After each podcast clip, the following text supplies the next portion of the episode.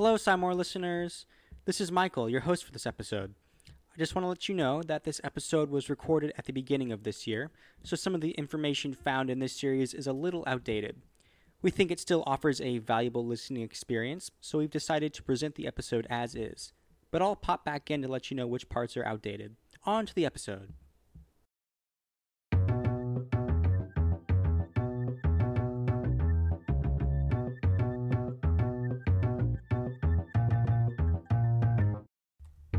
Welcome to another episode of the SciMore Podcast.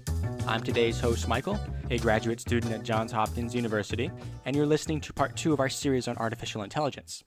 Last time, we learned a little bit about our guest, Dr. Monica Lopez Gonzalez, a professor at Johns Hopkins University and an expert in cognitive sciences and AI. She shared with us information about her role as an AI researcher, as well as background on some of the current and upcoming uses of AI such as being a complementary tool for professionals and as an investigative tool within the justice system. If you haven't heard that episode yet, definitely check it out and join us here when you're done. Now, all this talk about what AI can be used for might get you thinking about how it should be used, especially as news surfaces about AI rollouts here in Maryland. For this episode, we'll cover the ongoing projects in Maryland and how groups across the world are acting to structure and govern the implementation of AI throughout society. Again, Dr. LG has joined us here to inform us about these developments. Let's begin by discussing ongoing research in Maryland. Last year, the Army Research Lab partnered with the University System of Maryland, specifically the College Park and Baltimore County branches. What's important about this partnership for us and our listeners? Of what's going on? Yeah, sure. So I know that I remember, in fact, seeing the announcements that came out last spring. I believe it was in May, to be precise, of 2021. And what it is essentially is that uh, UMD and UMBC entered into a cooperative agreement with the US Army Research Laboratory. And what that means is that it's essentially a, a five year agreement that's worth uh, quite a lot, right? It's in the the high millions, like 60 plus uh, minus, uh, millions, to essentially accelerate the it's the development and the deployment of safe, effective, and resilient AI capabilities and technologies. And so we're talking about, so what do I mean by that? We're talking in regards to wearable devices all the way to um, unmanned, right? Uncrewed aircraft. And the idea is that to create safe, effective, and resilient AI capabilities in these particular technologies, that they can essentially interact with each other in an intelligent way. And also that they can interact with human operators across a multiplicity of environments. And this really isn't any surprise. So if, if anybody knows the, the history of the University of Maryland and the Army Research Lab, they've actually have quite a long relationship that dates back um, several several years really. And um, in terms of building AI and autonomous systems at large, and including all the modeling and simulation that goes into that, so, so essentially, the idea is to truly develop technology that fundamentally ends up reducing humans' workload as well as risks related to engaging in complex environments like the, the battlefield, and also that this technology ends up aiding humans in search and rescue operations. So that, that that's a really significant partnership because it means that we're we're talking about a truly interdisciplinary strategic plan of engaging multiple stakeholders, multiple researchers, all for the goal of truly improving, or at least hoping to eventually improve the safety and the resiliency of these AI technologies. Per UMBC's website, three primary goals of the partnership include human machine teaming, collaborative autonomy, and big data processing. In other words, researchers aim to develop AI that can complement and adapt to the skills of humans, while maintaining an ability to work effectively on its own and process large amounts of data. Pairing these uses with the new technologies you mentioned, Several sound like they'd be useful outside of a military setting, perhaps in domestic or professional day to day tasks. Certainly, healthcare is involved. So, you mentioned the, the three goals, and I think one of them was also something to do with essentially taking advantage of the the massive amount of data and information of course and obviously computing power and and big data. And so that i know they're certainly working on improving healthcare and clinical uh, support system management. So that certainly requires an enormous amount of data but it also requires new types of algorithms that can provide clinical support in terms of uh, decision making, which certainly, of course, the problems of uh, bias that enter into that, racial bias particularly, and the the mitigation of bias as well in those systems. So that's also another area I know that they're they're working on. Alongside military personnel, these research questions are being studied by professors and students within the higher education system. Are lessons about AI and computer science in general being taught at other levels in education? Computations slash robotics slash AI as different subjects, let's say, uh, within the field of computers. There are more initiatives being done to educate and help teachers, certainly in the K through 12, to learn and be more aware of, of what's going on so they can bring that to the classroom if anything, I would say that most of the initiatives and efforts happening are at the undergraduate, graduate, and postgraduate levels. So at the the bachelor's, master's, and PhD programs. Well, it kind of goes back to our conversation earlier in terms of University of Maryland. They've they, I mean, they really have been at the forefront when it comes to programs and projects and even summer uh, initiatives, summer camps specifically focused for on AI for high school students. I know that uh, the NSA, right, so the National Security Agency, has internships for high schoolers, and I think uh, for a broad range of learners as well, certainly in cybersecurity, which is obviously not the same as AI, but it's uh, certainly related. There's also NIST, right? So National Institutes of Standards and Technology. They have summer institutes, and those are for fields in general within STEM, but also in computing. And then, of course, well, here at Hopkins, a new program that started about two years ago, for which I, in fact, teach. Um, I teach uh, for them as well in the new artificial intelligence program, but that's for engineering for professionals in the Whiting School. There's a lot going on in terms of, so, so to recap here, there's the training of teachers from the K through 12 group in terms of helping them acquire the necessary skills, essentially upskilling them in these areas of computation, robotics, and modern uh, robotics, modern AI. That's one thing. Then there are universities and government agencies that have summer camps or summer academies for high schoolers and other uh, learners and other age groups dedicated to robotics, computing, uh, AI, uh, cybersecurity. And then there's at the college level, right? So the undergraduate, graduate level, and postgraduate level for uh, degrees, right? Bachelor's, master's, and PhDs in not just computer science, obviously, because that certainly has been around for quite some time, but now dedicated to human centered AI or human computer interaction. And now um, you can get your master's in AI itself. So, certainly, we see a lot of educational efforts across the whole spectrum. Progress is being made on the research and education fronts, but those are not the only areas in which AI has been introduced.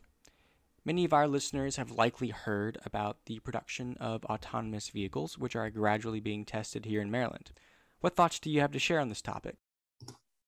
Oh, yeah, right. Well, so certainly back in 2017, one could argue that it, it goes back earlier, but I mentioned 2017 because I know specifically the Maryland Department of Transportation announced that the state of Maryland had essentially submitted an application to the US uh, Department of Transportation to designate a portion of the Interstate 95 as an AV or automated uh, automated vehicle testing and deployment area.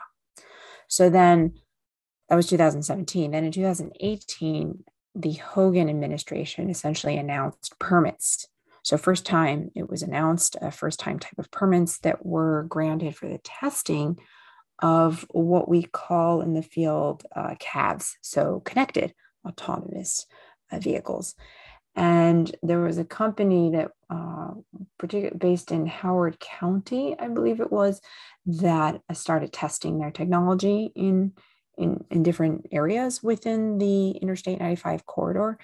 I believe it was specific to parking lots initially that are owned by the Maryland Department of Transportation and then moving around the I 95 corridor. I haven't frankly heard anything more since then. I think I think since uh, certainly the when the pandemic came uh, in 2000 late 2019, really 2020. Certainly, there's a lot more going on nationally. So that's that's the most that I know in terms of definitely there are permits that have been granted, and um, I'm sure more than one company now is testing. But I haven't seen uh, more than that. And I certainly haven't seen on the roadways. Well, I haven't been out on the roadways as much, right? Um, Pre pandemic levels, but I haven't seen further news moving forward in that regard. The testing of autonomous vehicles, as well as the various other uses of AI that we've mentioned, brings up the question of what exactly autonomy means. Are there different definitions of autonomy when it comes to AI? And how much autonomy should AI have? Uh, yeah, that, no, that that's a great question, and um, it's one of those things that's completely open to what we as a society want to eventually have, and and by have I mean agree upon. And there are pros and cons to to all of this. The arguments have been made. Um, certainly, to make sure everyone, you know, in the audience is clear on these terms, what we're talking about here is how much of human control, right, should be within the system. So, are we talking about the human in the loop, meaning that the human commands the system entirely? Are we talking about human on the loop, where the human can intervene at some point within the system? And then are we talking about human out of the loop? So that's where the human has no input in the decision making process at all across the system. Again, a lot of the arguments boil down to it depends on the context there certainly are low risk domains versus high risk domains. High risk, most certainly referring to when we're talking about lethal uh, situations. I think most people tend to fall in, in that continuum of the higher the risk on the human in terms of physical well-being, mental well-being, um, that that falls towards high risk, and therefore the system should not have full control should it be a human computer relationship? I think that's what it should be in the end of the day. I think that's where we're headed. That while the system may provide some some decision, give some sort of recommendation, let's say, for uh, whether it's has to do with cancer diagnosis or the sentencing of, of an individual or the targeting of a different individual in a military context I think we're getting to the point where, okay, we'll have that system provide that recommendation, but then the set of humans involved in that context have to make an educated decision based off of that recommendation that's being provided by the system, as well as all the other arguments that the humans involved in that decision making process will bring to the table. I, that seems the most feasible situation and the one that I think, again, will make people understand or at least uh, rather trust these systems. It's going to be a human machine collaboration. Hello again.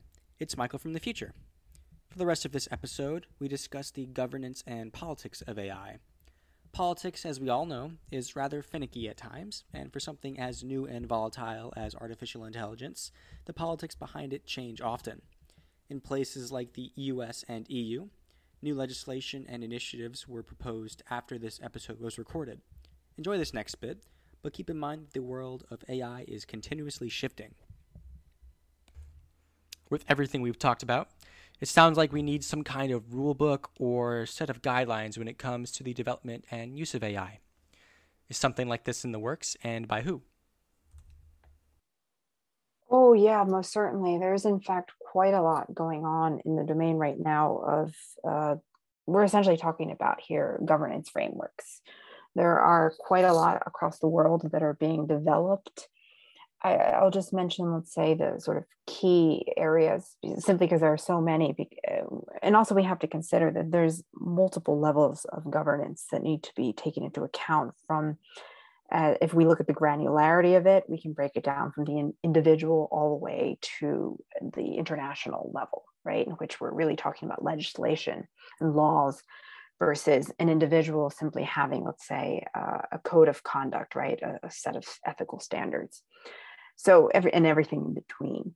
I would probably say that one of the major developments, simply because it is uh, had so much uh, probably media press around it if you don't happen to follow this area would be the european union so the european commission has already proposed a, a law the first it's called ai act, artificial intelligence act it's still a draft. It has yet to be passed by the all the member states of the european union by the parliament so it has not yet gone into full um, action.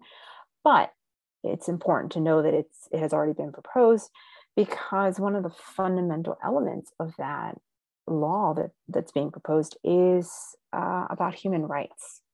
It's truly about making sure putting the safeguards really defining ai and putting the safeguards in place that can ensure true uh, safety trustworthiness reliability in these systems in for the final goal of protecting human rights, democratic uh, and democratic values, and the rule of law.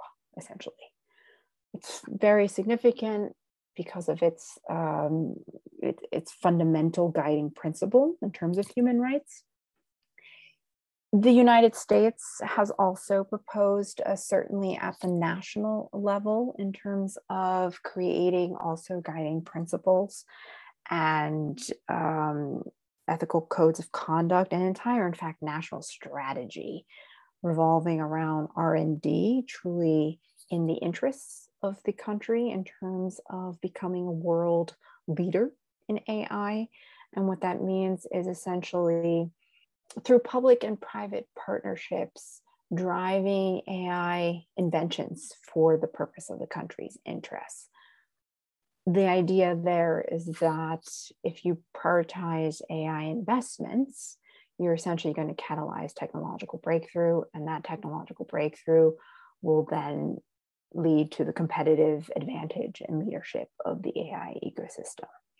That is in contrast, for example, to the what's happening in China right now, which, uh, as an authoritarian regime, it has also proposed and very uh, vocally acknowledged that they would like to be the world leader in AI. And so, right now, that is uh, also, and similar to the United States, they've proposed an entire grand plan strategy for the nation in terms of upskilling all of their their entire nation their entire citizenry and um, for the purpose of being a world leader.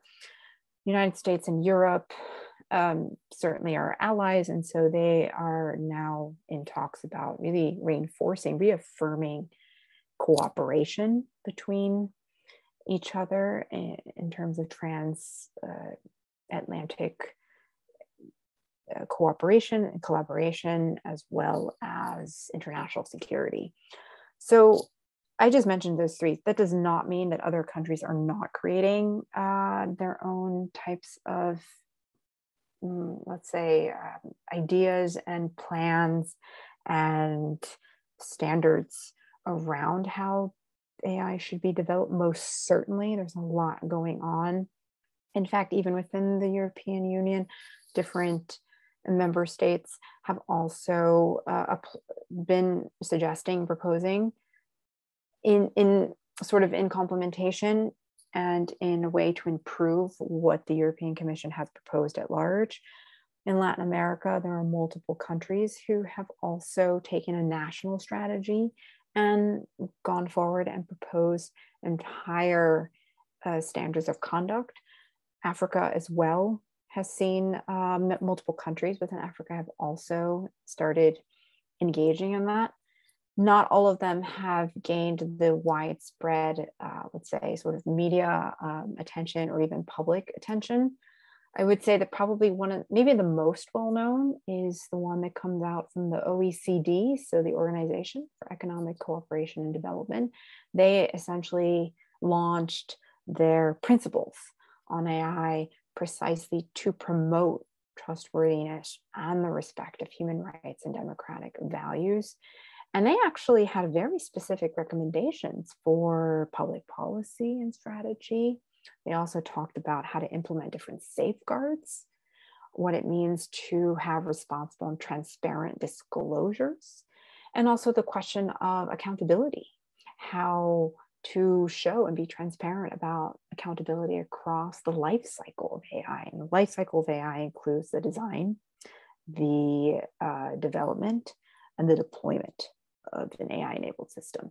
And so the idea of putting forward these principles or codes of, of conduct around AI have precisely been to establish a shared language for the types of norms and, and governance that should uh, that should take hold. Of course, there are also um, different committees that have been created, um, different forums, discussion groups, steering groups um, that have been formed, bringing together different experts, not only within AI, but within public policy, within the legal world, uh, also uh, also to engage the public. So one really interesting uh, initiative has come from uh, Canada. In fact, the Pan Canadian Artificial Intelligence Strategy that they launched uh, several years ago, and that was precisely meant to. They, they essentially emphasized the need to include interdisciplinary and international work around critical theme areas related to AI, which include uh, life and health, um, earth and space. That's also another uh, part of, that we actually haven't got into in terms of what this means for the world at large and also um, a space individuals in society and information and matter. And so the idea here is that they essentially are very much interested in bringing the public within the, the policy conversations to engage the public so that they can get their opinion as well. So again, I, am just giving that as one example. There are multiple examples out there. Which one is going to take the uh, sort of the prize, let's say, or the you know be front stage? I, re- I think really depends on. This is more of an international question, just in the same way as, in fact, it reminded me when we were talking about the lethal autonomous weapon systems. This this reminds me as well in terms of the way we have different um, the way we have a, a treaties right and international agreements on the banning and the regulation of for example the non-proliferation of nuclear weapons it has been proposed that we need an equivalent for ai so again the point here is we're talking about different frameworks of governance the different levels of granularity, right, from the individual all the way to at the international level and to legislation law. And then we're also talking about um, how different nations, right, have their own strategies to become a leader in the AI space. Not, in fact, not everybody has uh, wants to be a leader in that space. The two main voices, let's say, uh, actors in this space are the United States and China. The rest of the world hasn't not necessarily taken on such a forceful uh, perspective. However, that doesn't mean that they're not thinking about this, and most certainly they, they will most certainly have a voice in being part of creating these these codes of conduct, if you will. Sounds like a lot of these standards are coming from government bodies. Is that the right course of action to take, or should the private sector be involved in some way? Um, well, I would say we're at a critical turning point as well here, where we need to ensure that business community, uh, so the industry, right, and and government do forge uh, an adaptable and robust collaboration to to truly ensure that there's positive impact, right, with this technology. Uh, I mean, I would say big government is not a bad thing.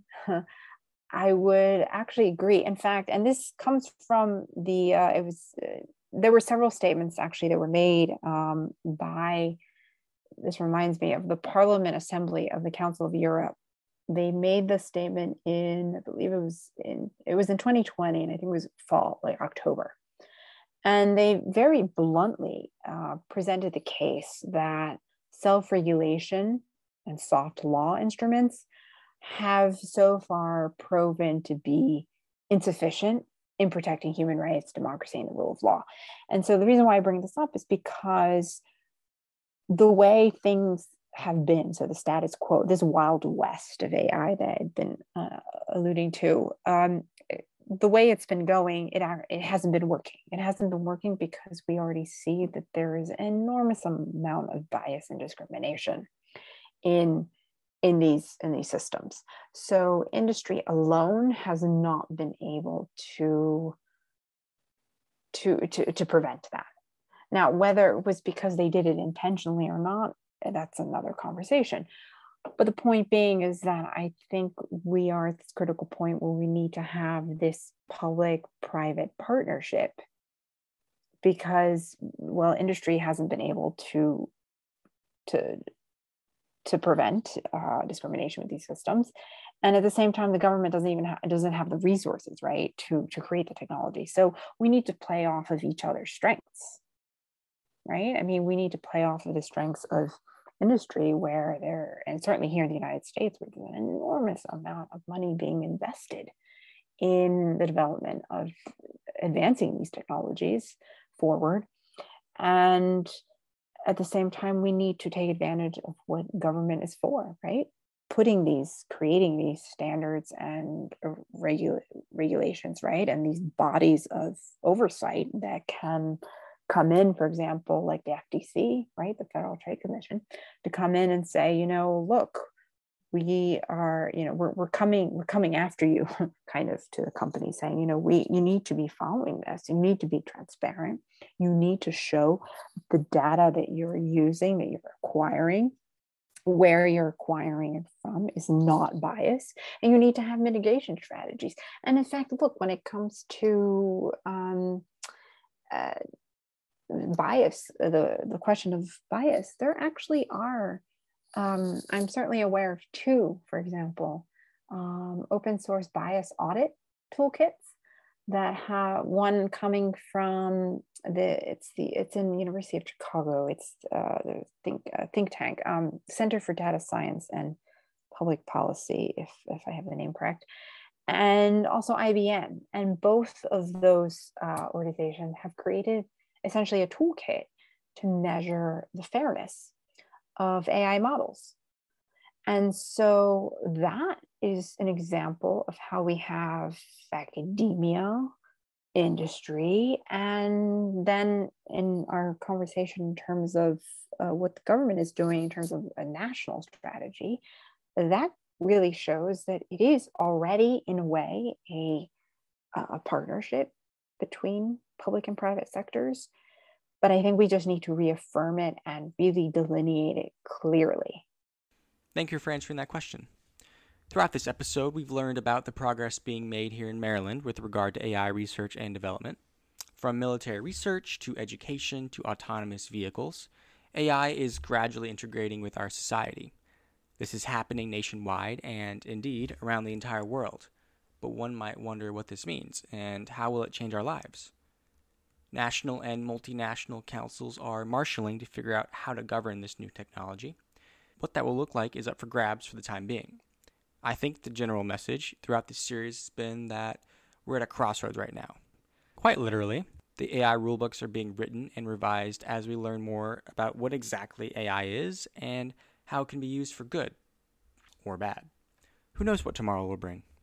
That will bring this episode to a close. Dr. LG, thank you again for coming on to the show. We've enjoyed having you here. Likewise, yeah, this was this was this was fun. We hope you enjoyed today's episode and our series on artificial intelligence. Like last time, Dr. LG's contact information and resources for the topics we discussed today can be found in the show notes. If you enjoyed this episode and want to support the show and Project Bridge, our parent organization, then share it with your friends and on social media. You can find us on many platforms, including Instagram at SciMore underscore podcast, Twitter at SciMoreP, Reddit at SciMore underscore podcast, and our page on Facebook. If you have a science question you want answered, you can contact us on social media or through our email, which is scimore.podcast at gmail.com, all lowercase. Until next time.